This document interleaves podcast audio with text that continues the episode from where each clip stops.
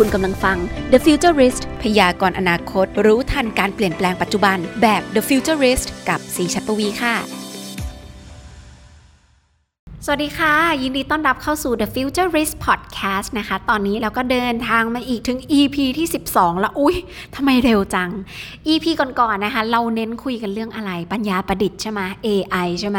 พูดกันไปหลายตอนแล้วค่ะ วันนี้ก็เลยจะขอมาชวนคุยเกี่ยวกับคนที่สร้างอนาคตกันบ้าง เออ สร้างยังไงอนาคตเนี่ย คืองี้ค่ะคุณ สตาร์ทอัพคนไทยเนี่ย มีการออกมาผลิตนวัตกรรมและสินค้าบริการอะไรเต็มเลยค่ะ ตอบโจทย์ผู้ใช้อย่างเราเวลาที่จะคิดถึงระบบ คิดถึงอะไรสักอย่างเนี่ย รู้ป่ะจริง ๆ แล้วเนี่ยพอเราคิดถึงว่าเฮ้ยทำไมไม่มีใครทำแบบนี้ ไป search หาเนี่ยบางทีเจอเลยนะ เจอสตาร์ทอัพแบบ เออทำแล้วนี่นาเอออย่างเงี้ยนะคะ ก็ควรจะไปรู้จักตลาดสตาร์ทอัพหน่อย วันนี้ซีมีสตาร์ทอัพสายสุขภาพ 4 เจ้าด้วยกัน มีตั้งแต่จองคิวหาหมอเงี้ย เป็นสตาร์ทอัพบริหารร่างกายสำหรับชาวออฟฟิศรวมไปถึงการประเมินความเสี่ยงเบาหวาน การ customize วิตามิน เออ ยังมีสตาร์ทอัพทำเลย วันนี้เอาเป็นว่าเดี๋ยวส่งน้องก๊อฟไปสอบถามซะเลยนะคะ ขอบคุณมากครับพี่ซีที่ส่งก๊อฟมาก็คือส่วนตัวก๊อฟก็จะชอบติดตามผลงานคนไทยเราอยู่ละ วันนี้ก็เลยเป็นโอกาสที่เหมาะมากเลยครับ ถ้าอย่างนั้นเดี๋ยวขออนุญาตเริ่มที่สตาร์ทอัพเจ้าแรกกันก่อนเลยนะครับ กับ Seek Doc ได้ข่าวว่าเขาจะสามารถช่วยให้เราค้นหาหมอที่ใช่ได้แบบง่ายดายมาก แถมทำการนัดออนไลน์ได้เลยด้วย สวัสดีครับ สวัสดีค่ะ ชื่อฟ้านะคะวลัยพันธ์ฉันมิตรกุล เป็นผู้ก่อตั้ง Seek Doc ค่ะแอปพลิเคชัน ค้นหาแพทย์ใกล้บ้านนัดหมายออนไลน์นะคะ สะกดเป็น Z E E K D O C ค่ะ ช่วยคนไข้สามารถค้นหาแพทย์เฉพาะทางที่อยู่ใกล้บ้านแล้วก็นัดหมายออนไลน์ได้ค่ะ โห ตรงนี้น่าสนใจมากครับ คือผมสงสัยว่า พอบอกว่าแอปนี้จะสามารถนัดแพทย์เฉพาะทางได้ แล้วบางทีเราก็อาจจะไม่รู้ใช่ไหมครับ ว่าเอ๊ะเราเป็นอะไรยังไงแอปนี้จะช่วยเรายังไงได้บ้างครับ ค่ะเบื้องต้นนะคะผู้ที่ใช้งานแอปพลิเคชันเนี้ยค่ะอาจจะต้องเจอถ้าไม่รู้ว่าอาการของตัวเองเนี่ยเป็นโรคอะไร แนะนำให้พบแพทย์อายุรแพทย์ที่อยู่ใกล้บ้านก่อนนะคะแล้วถ้าเกิดว่าโรคเนี้ยค่ะเป็นโรคที่ค่อนข้างซับซ้อน แล้วก็จำเป็นที่ต้องพบแพทย์เฉพาะทาง ทางแพทย์ประจำตัวของท่านนะคะอาจจะแนะนำให้หาคุณหมอเฉพาะทาง ซึ่งถ้าเกิดว่าคนไข้ไม่สามารถที่จะทราบได้ว่าท่านไหนที่เชี่ยวชาญด้านเนี้ยค่ะสามารถเข้ามา search ได้ที่แอปพลิเคชัน ZeekDoc ค่ะโดยเลือกเฉพาะทางยกตัวอย่างเช่น คุณหมอกระดูกและข้อหูคอจมูกหรือสูตินารีเวชค่ะ อ๋อ ก็คือถ้าเรารู้อาการจำเพาะเบื้องต้นของตัวเราเองแล้ว ตัวแอปก็จะสามารถช่วยเราหาแพทย์เฉพาะทางได้ง่ายขึ้นใช่ไหมครับ แล้วแบบนี้จะมีให้เราเลือกไหมครับ ว่าสะดวกหาคุณหมอท่านไหนโรงพยาบาลไหนอะไรยังไงครับค่ะ โดยการคัดเลือกของแพทย์นะคะจะเรียงตามโลเคชันที่อยู่ใกล้ของคนไข้ที่ค้นหามากที่สุดนะคะ แล้วก็เวลาที่ออกตรวจที่เร็วที่สุดค่ะ เผื่อว่าคนไข้สะดวกอยากจะไปหาคุณหมอวันนี้หรือพรุ่งนี้เลยค่ะ จะได้ทราบว่ามีใครบ้างที่ตรวจใกล้ๆบ้านแล้วก็ออกตรวจภายในวันนี้ค่ะ ในตัวแอปพลิเคชันจะมีระบุถึงเวลาการออกตรวจของคุณหมอเลยใช่ไหมครับ ค่ะ โดยตารางของคุณหมอที่ขึ้นมาค่ะ ก็จะเป็นตารางออกตรวจของคุณแพทย์ของคุณหมอค่ะ ตามเวลาจริงค่ะ โห แล้ววิธีการใช้งานนี่เป็นยังไงบ้างครับ วิธีการใช้งานนะคะยกตัวอย่างเช่น สมมติว่าถ้าคนไข้อะค่ะมีอาการปวดหลังนะคะ เราอยากได้คุณหมอกระดูกและข้อที่เชี่ยวชาญด้านหลังอะค่ะเราก็จะเลือกอคุณหมอที่เชี่ยวชาญกระดูกและข้อก่อนนะคะ แล้วก็ทางแอปพลิเคชันจะมีอนุสาขาให้เลือกด้วยค่ะ เช่นเจาะไปถึงระดับแพทย์ที่เชี่ยวชาญด้านกระดูกสันหลังอย่างเงี้ยค่ะพอคนไข้เลือกเสร็จปุ๊บก็จะมีคุณหมอกระดูกและข้อที่เชี่ยวชาญด้านกระดูกสันหลังขึ้นมาให้เราเลือก โดยเรียงตามแพทย์ที่อยู่ใกล้เราที่สุด แล้วก็ออกตัวที่เร็วที่สุด แล้วก็จะมีเวลาให้คนไข้สามารถกดจองเข้ามาได้ค่ะ แล้วถ้ากรณีคุณหมอท่านหนึ่งเนี่ยนะครับเขาสังกัดหรือว่าออกตรวจหลายโรงพยาบาลตัวแอปพลิเคชันจะขึ้นหมดเลยไหมครับ ว่าคุณหมอท่านนี้อยู่ที่ไหนบ้าง กรณีที่คุณหมอท่านนั้นนะคะ ตรวจหลายโรงพยาบาลนะคะเเราจะแรงกิ้งตามโรงพยาบาลที่คุณหมอออกตรวจใกล้คนไข้ในวันนั้นๆก่อนนะคะ อย่างเช่น วันจันทร์คุณหมอตรวจโรงพยาบาล A วันอังคารตรวจโรงพยาบาล B แล้วเกิดคนไข้อะค่ะ อยากจะหาคุณหมอในวันจันทร์นะคะ เราก็จะขึ้นโรงพยาบาล A ให้ก่อนอย่างเงี้ยค่ะ เราได้ข่าวว่านอกจาก Product Application นี้แล้วยังมีการ support ส่วนอื่นๆ อีกด้วยใช่ไหมครับ นอกจาก service ของแอปพลิเคชัน ZeekDoc ค้นหาแพทย์ใกล้บ้านนัดหมายออนไลน์แล้วที่เราช่วยดูแลคนไข้ที่อยากจะได้แพทย์เฉพาะทางแล้วค่ะ เรายังมี product ชิ้นที่ 2 แล้วก็ชิ้นที่ 3 ในการดูแลผู้ประกอบการคลินิกยกตัวอย่างเช่นเจ้าของคลินิกหรือคุณหมอที่เป็นเจ้าของ เช่นคลินิกทันตกรรมคลินิกสูตินารีเวชนะคะ โดยเราจะมีระบบหลังบ้านนะคะ ที่ให้คุณหมอสามารถจัดการคิวของคนไข้ได้คนไข้สามารถนัดหมายล่วงหน้าเข้ามาได้ค่ะ คุณหมอก็จะได้ไม่หลุดเคสแล้วก็สามารถแจ้งเตือนคนไข้ของตัวเอง ให้ไม่ลืมนัดหมายด้วยค่ะก็คือสมมุติถ้าเราเปิดคลินิกแล้วใช้ระบบตัวนี้ก็จะสามารถจัดการนัดหมายอะไรทุกอย่างได้หมดเลยใช่ไหมฮะใช่ค่ะ ถ้าสมมติเจ้าของคลินิกที่เป็นคุณหมอค่ะ อยากจะนำระบบนี้ไปใช้นะคะ ก็สามารถสมัครเข้ามาทางเว็บไซต์ zeekdoc.com ได้นะคะ มาลงทะเบียนกับเราก็จะมีรายชื่อของคุณหมอแล้วก็คลินิกอะค่ะอยู่บนแพลตฟอร์มด้วย แล้วก็จะมีระบบหลังบ้านนะคะ ให้เจ้าของคลินิกสามารถเอ่อเปิดให้คนไข้สามารถจองตามตารางเวลาที่คุณหมอออกตรวจได้นะคะ แล้วก็ระบบหลังบ้านก็จะมีการแจ้งเตือนนัดหมายทาง SMS อีเมลให้คนไข้อัตโนมัติเลยค่ะ สุดท้ายนี้อยากให้ฝาก ZeekDoc หน่อยครับ ZeekDoc นะคะแอปพลิเคชันค้นหาแพทย์ใกล้บ้านนัดหมายออนไลน์นะคะ มุ่งหวังที่จะช่วยเหลือคนไข้ที่ต้องการหาแพทย์เฉพาะทาง ซึ่งอาจจะอยู่ในบริเวณที่ไกลนะคะ จะได้ค้นหาแพทย์ที่อยู่ในบริเวณใกล้เคียงในจังหวัดของตัวเอง เพื่อไม่ต้องเสียเวลาเดินทางไกลๆนะคะ แล้วก็ได้เจอคุณหมอที่อยู่ใกล้นะคะ แล้วก็ตรงกับความเชี่ยวชาญตรงกับโรคที่คนไข้ต้องการค้นหาด้วยค่ะ ถ้าเกิดคนไข้มีปัญหา ไม่ว่าจะเป็นคนในครอบครัวหรือญาตินะคะ อยากได้แพทย์เฉพาะทางที่อยู่ใกล้บ้านสามารถค้นหาได้ที่ sickdoc.com หรือแอปพลิเคชัน sickdoc z e e k d o c ค่ะ ขอบคุณคุณวลัยพันธ์จากซิกด็อกมากนะครับ ต่อไปต้องเจ้านี้เลยครับ เหมาะกับมนุษย์ออฟฟิศอย่างเรามากก็คือOffit เป็นฟิตแบบ FIT ด้วยนะครับ เพราะว่าเขาออกแบบมาเพื่อมนุษย์ออฟฟิศอย่างเรานั่นเองได้ฟิตฟิตๆกันนะครับผม สวัสดีครับ สวัสดีค่ะ พิมพ์พัชนันบุรณะปัทมะนะคะ เป็นโคฟ o u เดอร์ของออฟฟิศค่ะ อยากให้ช่วยเล่าให้ฟังหน่อยครับ ว่าจริง ๆ แล้ว Offit เนี่ยคืออะไรยังไงบ้างครับ ค่ะ ก็ Offit นะคะเป็นสวัสดิการรูปแบบใหม่ที่จะทำให้พนักงานในองค์กรนะคะมีสุขภาพที่ดีขึ้น ด้วยการเล่นเกมออกกำลังกายนะคะ แล้วก็มีระบบสะสมแต้มด้วย ซึ่งระบบสะสมแต้มตัวนี้ค่ะ พนักงานก็คือสามารถนำแต้มนะคะ ไปแลกของรางวัลต่างๆ ที่อยู่ในแพลตฟอร์มของเราได้ฟรีๆเลยค่ะหุยก็คือมีการใช้เกมด้วยยังไงบ้างนะครับ ก็เป็นเกมออกกำลังกายที่จะใช้เทคโนโลยี AI motion tracking อะค่ะในการออกกำลังกายทำให้พนักงานเนี่ยใช้แค่มือถือเครื่องเดียวหรือคอมพิวเตอร์เครื่องเดียวเนี่ยค่ะก็สามารถเล่นเกมได้เลย ไม่ต้องติดตั้งอุปกรณ์เพิ่มค่ะ เป็นเกมรูปแบบไหนยังไงนะครับ ค่ะก็เกมตอนเนี้ยนะคะก็มีอยู่ 3 รูปแบบค่ะ ก็จะมี 1 เป็นเกมต่อยมวยที่จะใช้แขนในการชกเนี่ยค่ะ แล้วก็ 2 นะคะ ก็เป็นเกมเหมือนกำแพงซ่าค่ะ ก็คือให้ผู้ใช้ทำท่าต่างๆ ตามที่มีอยู่ใน เกมอะค่ะแล้วก็อย่างที่3นะคะก็เป็นเกมที่เป็นเกมสคอร์ตอะค่ะเก็บแต้มต่างๆ ว้าว น่าสนใจมากครับ เอาซะอยากรู้เลยว่าแล้วจุดเริ่มต้นจริง ๆ แล้วเราเริ่มมาจากเพนพอยต์อะไรหรือว่ายังไงบ้างครับก็เคยเป็นเหมือนกันไหมคะ ที่เราอยากออกกำลังกายค่ะ แต่สุดท้ายเราทำไม่ได้แป๊บหนึ่งค่ะ มันก็ล้มเลิก เพราะว่าผลลัพธ์ของคำว่าสุขภาพดีจากการออกกำลังกายค่ะ มันใช้ระยะเวลาที่นานมาก กว่าที่เราจะทำไปเรื่อยๆ คือเราไม่รู้ว่าต้องทำไปถึงแค่ไหนอะค่ะ ถึงเราจะไปถึงจุดหมายตรงนั้นได้ แล้วก็หลายคนอาจจะมองว่าการไม่ออกกำลังกายของพนักงานนะคะมันเป็นเรื่องเล็กๆ แต่ว่าถ้าเรามองภาพใหญ่ขึ้นอย่างในองค์กรเนี้ยเราก็จะพบว่าการไม่ออกกำลังกายค่ะมันทำให้เกิดออฟฟิศซินโดรมในบริษัทขึ้น แล้วพนักงานนะคะก็มีประสิทธิภาพในการทำงานลดลง ซึ่งองค์กรนะคะเขาก็พยายามที่จะแก้ปัญหานี้ โดยการกระตุ้นให้พนักงานออกกำลังกายต่างๆ ค่ะ แต่ก็ ไม่มีแคมเปญไหนเลยอะค่ะ ที่เอาชนะความน่าเบื่อของการออกกำลังกายนี้ไปได้ แล้วอย่างที่ผมเห็นในตลาดตอนเนี้ยครับ จริง ๆ แล้วมันก็มีอยู่หลายเจ้าอยู่ใช่ไหมครับ ที่จะมีการผลิตเกมออกกำลังกายออกมาจำหน่ายกัน แล้วทีเนี้ยออฟฟิศของเรามีความโดดเด่นหรือแตกต่างจากเจ้าอื่นยังไงบ้างครับ ก็สิ่งที่เราแตกต่างจากคนอื่นนะคะ 3 อย่างหลักๆ เลยก็คือ1นะคะ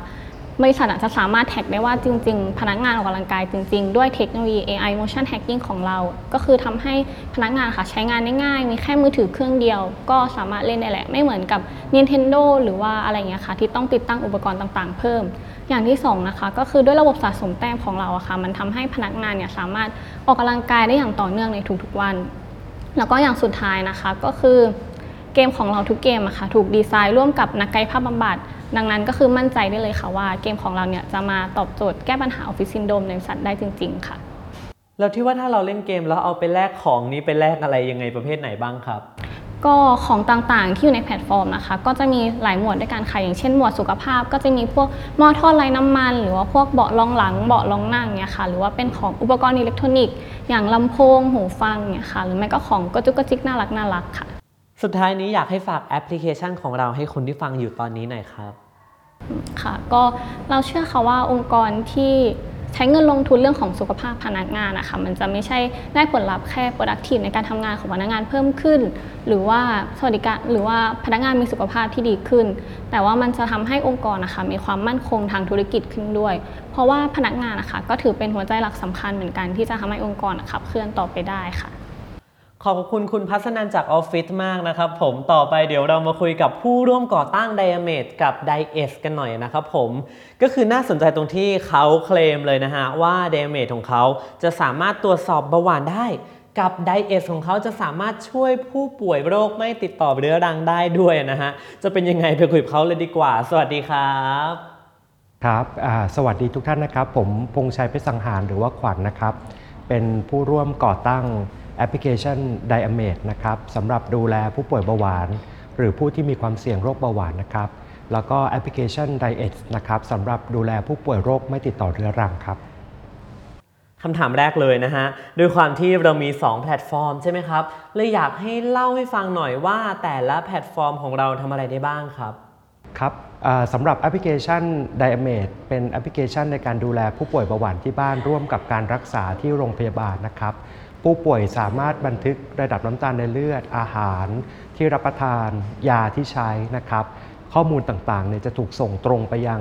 ทีมสุขภาพที่ดูแลของเรานะครับที่โรงพยาบาล เพื่อปรับการรักษาได้อย่างทันท่วงทีนะครับ สำหรับแอปพลิเคชัน Diet จะเป็นแอปพลิเคชันสำหรับผู้ที่มีป่วยโรคไม่ติดต่อเรื้อรังนะครับ เช่นเอ่อโรคไตโรคความดันโลหิตสูงนะครับ หลักการทำงานก็จะคล้ายๆกัน แต่ว่าจะมีการดูแลที่แตกต่างกันไปตามโรคครับก็คือสมมติว่าเราประเมินตัวเองแล้วว่าเราอาจจะเข้าเกณฑ์เสี่ยงเบาหวานละอะแต่บางทีก็ไม่แน่ใจ เราจะสามารถใช้แอป d i a m a t e ตัวนี้ประเมินได้เลยเหรอครับ ใช่ครับอ่าเรามีระบบอ่าเรียกว่าคัดกรองนะครับ ถ้าท่านดาวน์โหลดแอปพลิเคชัน Diamate นะครับ D I M A T E เข้าสู่แอปพลิเคชันแล้วนะครับ ทั้งในระบบ iOS แล้วก็ Android นะครับ จะมีการประเมินนะครับ เรียกว่าการประเมินความเสี่ยงโรคเบาหวานนะครับ มีคำถามสั้นๆ ให้ตอบสัก 4-5 ข้อนะครับ แล้วก็จะเป็นผลออกมาว่าท่านมีความเสี่ยงที่จะเป็นโรคเบาหวานหรือไม่ กรณีที่ท่านได้รับการวินิจฉัยว่าเป็นโรคเบาหวานนะครับ แล้วก็ท่านประสงค์จะใช้งานแอปพลิเคชัน เรามีโปรแกรมที่ให้ท่านสามารถทดลองใช้ฟรีนะครับ เพื่อบันทึก แล้วก็เพื่อติดตามระดับน้ำตาลในเลือดของท่านว่าอ่าระดับน้ำตาลในเลือดของท่านเนี่ยอยู่ในระดับที่เหมาะสมหรือไม่อย่างไร เพื่อให้การควบคุมเบาหวานเนี่ยเป็นไปอย่างดีขึ้นครับ แล้วถ้าสมมุติผมทำแบบสอบถามในแอป แล้วแล้วมันขึ้นว่าผมเสี่ยงเป็นเบาหวานนี่ผมควรทำยังไงต่อครับ เริ่มอยากรู้เลย อย่างที่ได้นำเรียนก็คือว่าแอปพลิเคชันเราจะเหมาะสำหรับ 2 กลุ่มนะครับสำหรับกลุ่มคนที่เสี่ยงที่เป็นโรคเบาหวาน อย่างเช่นเอ่อมีภาวะอ้วนหรือมีอ่า ภาวะอ่าคนในครอบครัวที่มีโรคเบาหวานเนี่ยนะครับ ถ้าขึ้นว่ามีความเสี่ยงในการจะเป็นโรคเบาหวานแล้วเนี่ยควรจะไปพบแพทย์เพื่อตรวจร่างกายนะครับ แล้วก็ตรวจเลือดเพื่อให้แพทย์วินิจฉัยนะครับเอ่อถ้ากรณีที่แพทย์วินิจฉัยว่าป่วยเป็นโรคเบาหวานแล้วนะครับ สามารถใช้งานแอปพลิเคชันเราในการดูแลแล้วก็ติดตามระดับน้ำตาลได้ครับเอ๊ะแล้วผมเห็นในแอป d i a m a t e นี่มีเป็นแชทบอทด้วยไหมครับ การทำงานมันเป็นยังไงบ้างครับ ครับเอ่อ ในส่วนของแชทบอทโรคเบาหวานนะครับเป็นแชทบอท แห่งแรกของไทยที่ได้รวบรวมข้อมูลเกี่ยวกับเรื่องโรคเบาหวานนะครับ ถ้าท่านแอดไลน์เข้ามาคุยกับเราเนี่ย เราจะมีการแนะนำตัวบอทตัวนี้ไปให้นะครับ แชทบอทนี้จะเป็นแชทบอทที่ช่วยให้ข้อมูลความรู้เบื้องต้นนะครับ เช่น การประเมินความเสี่ยง การปฏิบัติตัว เมื่อเป็นโรคเบาหวานนะครับ หรือการมีระดับน้ำตาลในเลือดต่ำหรือสูงเป็นยังไง การเลือกเมนูอาหารที่รับประทานเป็นยังไงนะครับ หรือยาที่ใช้เป็นยังไงนะครับ ข้อมูลตัวนี้เป็นแชทบอท ถ้าจะเรียกได้ว่าเป็นแห่งแรกของประเทศไทยที่ทำเรื่องของโรคเบาหวานโดยเฉพาะนะครับแล้วในส่วนของ d i e s นี่เป็นแพลตฟอร์มยังไงบ้างนะครับ แล้วมันมีความเกี่ยวข้องกับ d i a m a t e ยังไงบ้างไหมครับอ่าแพลตฟอร์มตอนแรกที่เราทำเรื่องอาเจาะเฉพาะเรื่องเบาหวานเนี่ยเราใช้แพลตฟอร์มชื่อ Diamate นะครับอา พอเราทำไปสักพักหนึ่งก็คือประมาณสัก 2 ปีเนี่ยก็ยอดผู้ใช้งานปัจจุบันก็อยู่ที่ประมาณสัก 20,000 คน เราก็เห็นว่าจะมีกลุ่มโรคหลาย ๆ โรคที่เราอยากจะดูแลเขานะครับเขาเรียกว่าโรคไม่ติดต่อเรื้อรังหรือโรค NCD นะครับก็เราก็เลยทำแพลตฟอร์มขึ้นมา เรียกว่าแพลตฟอร์ม Telehealth นะครับชื่อว่า Diet นะครับ D I E T แล้วก็ Z นะครับ Diet ก็จะเป็นแพลตฟอร์ม Telehealth ในรูปแบบ Web-based Application ให้โรงพยาบาลนะครับในการติดตามคนไข้ที่อยู่ที่บ้าน หรือว่าอยู่ที่ทำงานได้ครับ สุดท้ายนี้อยากให้ฝากอะไรเกี่ยวกับแพลตฟอร์มที่เราทำอยู่หน่อยครับ ก็อ่าถ้าท่านใดเนี่ยรู้ตัวว่ามีความเสี่ยงนะครับ เช่นมีภาวะระดับน้ำตาลในเลือดสูงนะครับ หรือว่ามีภาวะอ้วนนะครับ หรือว่ามีอ่าบุคคลในครอบครัวเป็นโรคไม่ติดต่อเรื้อรังนะครับอ่า เช่นอ่าเบาหวานความดันโรคไตต่างๆเนี่ยสามารถแอดไลน์นะครับไลน์ก็คือจะเป็น Line แอด D I M A T E นะครับ Line แอด Diamate หรือว่าเข้ามาสู่เว็บไซต์เราก็ได้นะครับ เว็บไซต์ชื่อว่า www.diamate.co นะครับเอาตรงเว็บไซต์ได้ครับอ่าเข้าเว็บไซต์เราที่ www.diamate.co นะครับหรือว่า diamate.co นะครับหรือว่าแอดไลน์มาหาเราแอดไลน์แอด diamate นะครับ d i m a t e นะครับ เรามีผู้เชี่ยวชาญคอยให้คำปรึกษาท่าน แล้วก็มีส่วนลดบริการต่างๆ ในราคาพิเศษในช่วงโควิดนี้ครับขอบคุณคุณพงชัยจาก d a m a g e แล้วก็ d i e t นะครับผม และในตอนนี้เราก็เดินทางมาถึง Startup Line สุดท้ายแล้วนะครับ ก็เป็นอะไรที่อินเทรนด์พอสมควรเข้ากับกระแส Personalize มากเลยนะฮะ ในปัจจุบันนี้กับ Vita Boost สวัสดีครับ แนนค่ะ กิรวีทารักค่ะ เป็น Wellness Director ของ Vita Boost ค่ะ ซึ่ง Vita Boost เรานะคะ เป็นศูนย์เวชศาสตร์ชะลอวัยค่ะ ที่เราเน้นในการฟื้นฟูด้วยวิตามินบำบัดค่ะ แล้วก็การป้องกันสุขภาพค่ะ จากโรคต่างๆ โดยที่เราก็จะมีแอปพลิเคชันค่ะ ซึ่งแอปพลิเคชันนี้ค่ะ จะใช้ในการบอกเกี่ยวกับผลการตรวจเลือด จากการที่เรามี service delivery ในการตรวจเลือดให้ตรวจเลือดอะค่ะ ถึงที่บ้านเลย แล้วก็จากการส่งวิตามินให้กับลูกค้าถึงที่บ้านค่ะ โดยที่เราจะมีระบบ Vitalizer ที่คิดค้นโดยคุณหมอพลอยระดา ธนธนาภัยสารวรกุลค่ะ ได้คิดค้นกับทีมเภสัชกร แล้วก็นักกำหนดอาหารค่ะ ในการกำหนดปริมาณวิตามิน เพื่อที่จะผลิตเป็นวิตามินสูตรเฉพาะบุคคล หรือว่า personalized วิตามินค่ะ แล้ววิตามินที่ว่านี่คือเป็นประเภทไหนบ้างนะครับ วิตามินของเราเนี่ยค่ะมันจะเป็น personalized วิตามินก็คือเป็นการกำหนดปริมาณวิตามินจากผลการตรวจเลือดแล้วก็ไลฟ์สไตล์ของแต่ละคนค่ะ โดยที่การตรวจเลือดของแต่ละคนเนี่ยเราก็จะดูลงลึกถึงระดับวิตามิน แล้วก็ค่าการอักเสบของร่างกายค่ะ อืมก็คือแค่เราโหลดแอปมาแล้วก็ไปติ๊กติ๊กข้อมูลของเรา แล้วเราก็เลือกสิ่งที่เราต้องการก็คือได้เลยใช่ไหมนะครับ ใช่ค่ะ ก็คือลูกค้าค่ะสามารถเลือกโปรแกรมได้เลยค่ะว่า ลูกค้าอยากจะเลือกดูแลสุขภาพด้านไหนเป็นพิเศษ อาทิเช่น อยากดูแลเกี่ยวกับผิวพรรณหรือว่าอยากที่จะควบคุมน้ำหนักหรือบางคนนะคะอยากที่จะดูแลแบบองค์รวมเลยอย่างเงี้ยค่ะ ลูกค้าสามารถเลือกได้เลย แล้วก็จะพอลูกค้าสามารถเลือกได้สองแบบแบบที่แบบเป็นตรวจเลือดหรือไม่ตรวจเลือดก็ได้นะคะ โดยที่แบบที่ตรวจเลือดเนี่ยค่ะ เราก็จะมีทีมพยาบาลเนี่ยไปตรวจเลือดให้ถึงที่บ้านหลังจากที่ได้ผลเลือดแล้วอะค่ะ เราจะเจเนเรตผลไปทางแอปพลิเคชัน ลูกค้าก็ไม่ต้องเสียเวลาเดินทางมาที่คลินิกเลย ก็คือสามารถดูในแอปของเราได้เลยค่ะ จุดเริ่มต้นในการทำแอปพลิเคชันนี้ของเราคืออะไรนะครับ เหตุผลเพราะว่าเราต้องการให้เอ่อลูกค้าค่ะไม่ต้องเสียเวลาที่จะเดินทางไปต่อคิวในการรับบริการในการตรวจสุขภาพเนี้ยค่ะ ลูกค้าสามารถอยู่ที่บ้านแล้วก็ เราก็จะเป็นคนที่ไปตรวจสุขภาพที่บ้านให้ แล้วก็เราก็จะส่งวิตามินไปถึงที่บ้านเลย ลูกค้าจะได้ไม่ต้องเสียเวลาก็สะดวกตรงนี้ขึ้นด้วย แล้วก็อีกอันหนึงก็คือเราอยากจะให้ลูกค้าค่ะ มีสุขภาพที่ดีค่ะ แล้วในการจัดส่งวิตามินนี่จะเป็นรายเดือนรายปีหรือว่ายังไงนะครับอ่าวิตามินของเรานะคะสามารถสามารถสั่งซื้อได้ตั้งแต่ 1 เดือนขึ้นไปค่ะ โดยที่ 1 เดือนเนี่ยนะคะ ลูกค้าก็จะได้รับวิตามินเอ่อ แต่ละวันอย่างเงี้ยค่ะ ประมาณ 5-6 เม็ดนะคะ แล้วก็ทานมื้อเช้ากับมื้อเย็นค่ะ แล้วก็สามารถทานได้ 30 วัน พอหมดกล่องแล้วเนี่ย เราก็จะจัดส่งให้เป็นรายเดือนเป็นเอ่อเป็นเดือนเดือนๆไปอย่างเงี้ยค่ะ อืมก็คือสรุปแล้วเราจะมีทุกวิตามินเลย เพียงแต่ว่าเราสามารถเลือกได้เลยใช่ไหมครับ ว่าเราอยากจะบำรุงเน้นด้านไหนอะไรเป็นพิเศษ ใช่ค่ะ ก็คือวิตามินสมมติว่าเป็นในเรื่องของการควบคุมน้ำหนัก เราก็จะเป็น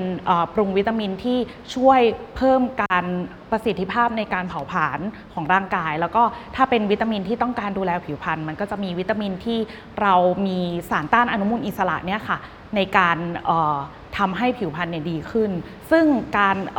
การปรุงวิตามินของเราเราไม่ได้ปรุงใน 1 เม็ดเดียวนะคะ เราก็จะแยกเป็นเม็ดเม็ดๆไป บางเม็ดเนี่ยก็คือเหมาะที่สำหรับทานมื้อเย็นเราก็จะแบ่งเป็นมื้อเย็น แต่ว่าบางตัวเนี่ยทานมื้อเช้าเราก็จะแบ่งเป็นมื้อเช้าอะไรอย่างเงี้ยค่ะสุดท้ายนี้อยากให้ฝากถึงคนที่กำลังฟังอยู่หน่อยครับก็ถ้าจะติดต่อเรานะคะ สามารถติดต่อทางไลน์ค่ะเอ่อพิมพ์ at sign นะคะ v i t a b o o s t m e ค่ะ หรือว่าถ้าเป็น Facebook IG ก็จะเป็น v i t a b o o s t m e ค่ะ ก็ต้องขอขอบคุณคุณกิตวรวีจาก Vita Boost มากนะครับ แล้วก็ต้องขอขอบคุณอีก 3 ท่านด้วยที่มาร่วมพูดคุยกับเราในวันนี้ครับจบไปแล้วนะคะสำหรับสตาร์ทอัพทั้ง 4 เจ้า ไม่ว่าจะเป็น SeekDoc Offit Vitaboost Diamate และก็ Diets ซึ่งว่ากันตามตรงเลยเรื่องพวกนี้คือเรื่องที่เกี่ยวข้องกับพวกเราทุกคนคือเรื่องสุขภาพอะ่ะคุณจะมาสายไหนก็ตามคุณก็ต้องสนใจสุขภาพตัวเองนะคะ คือเราเนี่ยมีทรัพย์สินสมบัติ นั่นก็คือสุขภาพของเราเออความไม่มีโรคเป็นลาภอันประเสริฐใช่ไหมเขาบอกอย่างนี้นะ ทีมงานซีถึงทุกคนที่ฟังกันอยู่ตอนนี้เนี่ยบอกได้เลยนะคะว่าเราใส่ใจสุขภาพทั้งสุขภาพร่างกายและจิตใจกันดีกว่า เพราะว่านั่นก็คือพลังในการทำงานของเราค่ะอะแหมพูดกันมาถึงตอนนี้แล้ว เอาเป็นว่าในช่วงโต๊ะข่าว C3 วันนี้ ไปเจอน้องนักข่าวกอล์ฟของเรากันนะคะว่าเขามีอะไรน่าสนใจมาอัปเดตกันบ้างค่ะ กลับมาเจอกันอีกครั้งในช่วงโต๊ะข่าว C3 กับกอล์ฟนะครับผม วันนี้ข่าวแรกต้องขอเริ่มเลยที่ข่าวโครงการตั๋วร่วม ก็คือก่อนหน้านี้เมื่อช่วงประมาณเดือนที่ผ่านมา เราก็ยังอัปเดตกันอยู่เลยแหละว่าเดือนตุลาคมเนี้ยเราจะได้ใช้บัตรใบเดียวขึ้นได้หมดละทั้ง BTS ทั้ง MRT แต่ตอนนี้ก็ มีอันจะต้องเลื่อนไปก่อนนะครับ อย่างน้อยก็เป็นปีหน้าเลยแหละ เพราะว่าทางผู้ว่าการการรถไฟฟ้าขนส่งมวลชนแห่งประเทศไทยเขาได้ออกมาอัปเดตกับเราละ ว่าตอนนี้มันยังไม่ได้จริง ๆ ด้วยค่าใช้จ่ายในการเปลี่ยนระบบใช้บัตรโดยสารข้ามระบบนั้นมันก็ค่อนข้างสูงนิดนึงนะฮะ แถมยังมีเรื่องของค่าบริการทั้งสองที่ไม่ว่าจะเป็น BTS และ MRT ที่ไม่เท่ากัน ก็ทั้งหมดทั้งมวลนี้ก็เลยน่าจะต้องเลื่อนไปก่อนนะฮะ ก็คาดหวังว่าปีหน้าน่าจะได้เห็นกันนะครับผมรวมถึงในอนาคตก็แน่นอนว่าเราอาจจะสามารถใช้บัตรวีซ่าใช้บัตร Mastercard ของเราในการแตะขึ้นได้หมดเลย ชาวต่างชาติก็สามารถขึ้นได้ไม่ต้องสมัครบัตรใหม่อะไรแบบนี้นะฮะผมก็เดี๋ยวถ้ามีอะไรอัปเดต เราจะมาบอกกันอย่างแน่นอนนะครับ ข่าวต่อไปมาดูกันที่สมาร์ทโฟนรุ่นใหม่จาก Samsung กันบ้างนะครับผม ล่าสุดเขาได้เปิดตัวแล้วกับ Samsung Galaxy S20 FE น่าสนใจตรงที่เป็นสมาร์ทโฟน 5G ในราคาเริ่มต้นเพียง 23,900 บาทเท่านั้นอ๋อแต่จริงๆ ก็คือตอนนี้เขามีโปรโมชั่นอยู่อัปเกรดฟรี เราจะได้สมาร์ทโฟนตัว S20 FE นะฮะ แบบ 5G ด้วยในราคาเริ่มต้นเพียง 29,000บาทเท่านั้น โอ้โห ก็อันนี้คือไม่ได้สปอนเซอร์นะคะบอกไว้ก่อน แต่ว่าน่าสนใจตรงที่ 5G ใช่ไหม มาพร้อมกับ Qualcomm Snapdragon 865 5G ด้วย แถมยังเป็นแบรนด์ Samsung อีกด้วย ถ้าเกิดปัญหาอะไรขึ้นมาก็สามารถเข้าไปได้เลยที่ช็อป Samsung ทั่วประเทศ สามารถไปดูรายละเอียดได้เลยนะคะ ทั้งตัวเครื่อง ทั้งโปรโมชั่นหรือว่าจะไปพรีออเดอร์กันได้เลยที่เว็บ Samsung ประเทศไทยครับผมแล้วก็ขอปิดท้ายกันที่ข่าวเบาๆกันบ้างนะครับ ผมว่ากระแส K-POP ในบ้านเราเนี่ย ระอุกันขนาดไหนก็ถึงขั้นที่ว่าทาง K-POP Twitter เขาได้ออกมาเปิดเผยสถิติทั่วโลกของเขาละ โดยที่ประเทศที่มีการพูดถึง K-POP ใน Twitter มากที่สุดเป็นอันดับหนึ่งของโลก ไม่ใช่ใครที่ไหนนอกจากประเทศไทยของเราเองนี่แหละครับผม ก็ถือว่าครองแชมป์มานะครับ เพราะว่าปีที่แล้วเราก็เพิ่งได้ตำแหน่งมาครองเช่นเดียวกันในตำแหน่งนี้ พูดถึง K-POP ใน Twitter อันดับหนึ่งของโลกนะฮะ โดยที่ในปีนี้รองลงมานอกจากประเทศไทยแล้วก็จะเป็นประเทศเกาหลี อินโดนีเซีย ฟิลิปปินส์แล้วก็อเมริกานั่นเองนะครับผมก็แหมสะท้อนเลยนะฮะว่าตอนนี้ประเทศเราก็ค่อนข้างที่จะอินกับ K-POP พอสมควร และแน่นอนว่านี่ก็เป็นการพูดถึงเรื่องของ K-POP ใน Twitter เท่านั้นนะฮะ อันนี้ไม่นับรวมแพลตฟอร์มอื่น หรือเรื่องอื่นๆอีกนะครับผมและนี่คือทั้งหมดของ The Futurist Podcast EP 12 ค่ะ ถ้าใครอยากเป็นนักอนาคตศาสตร์ปรับตัวให้พร้อม ตะลุยเข้าสู่โลกอนาคตไปกันกับซีและสามารถติดตามเรื่องราวดีๆ แบบนี้ได้ทุกอาทิตย์ค่ะ ใครที่มีความสนใจเรื่องสตาร์ทอัพคนไทยเป็นพิเศษเลยนะ คุณไปติดตามไลฟ์ในรายการ Startup Marketplace is live now ทุกวันศุกร์ในเพจ CeeMeAgain ซึ่งเพจ CeeMeAgain ของซีนี้นะคะ ก็ 5 โมงถึง 6 โมงเย็นก็จะมีไลฟ์แล้วก็จะมีการแจกน้องตุ๊กตายูนิคอร์นน่ารักเชียวนะคะ ไปดูไลฟ์สดกันได้นะคะ บอกได้เลยว่าคุณจะไม่ต้องบอกว่าไม่ ไม่ผิดหวังที่ได้เจอสตาร์ทอัพเก่งๆ หลายๆ คนที่คุณไม่เคยรู้มาก่อนว่าเฮ้ยมีบริการแบบนี้ในเมืองไทยด้วยหรอเออมีดีๆ เยอะมาก ซึ่งวันนี้ขอตัวลาไปก่อนนะคะ แล้วมาติดตามเรื่องเทคโนโลยีกันได้ อย่าลืมไปกดไลค์ผ่านเพจ CeeMeAgain นะคะบ๊ายบายค่ะ และคุณสามารถกลับมาติดตามฟังพอดแคสต์ดีๆที่ช่วยพยากรณ์อนาคต รู้ทันการเปลี่ยนแปลงปัจจุบันแบบ The Futurist ให้ทะยานสู่โลกอนาคตได้อย่างก้าวหน้าและมั่นคงนะคะสำหรับวันนี้ สวัสดีค่ะ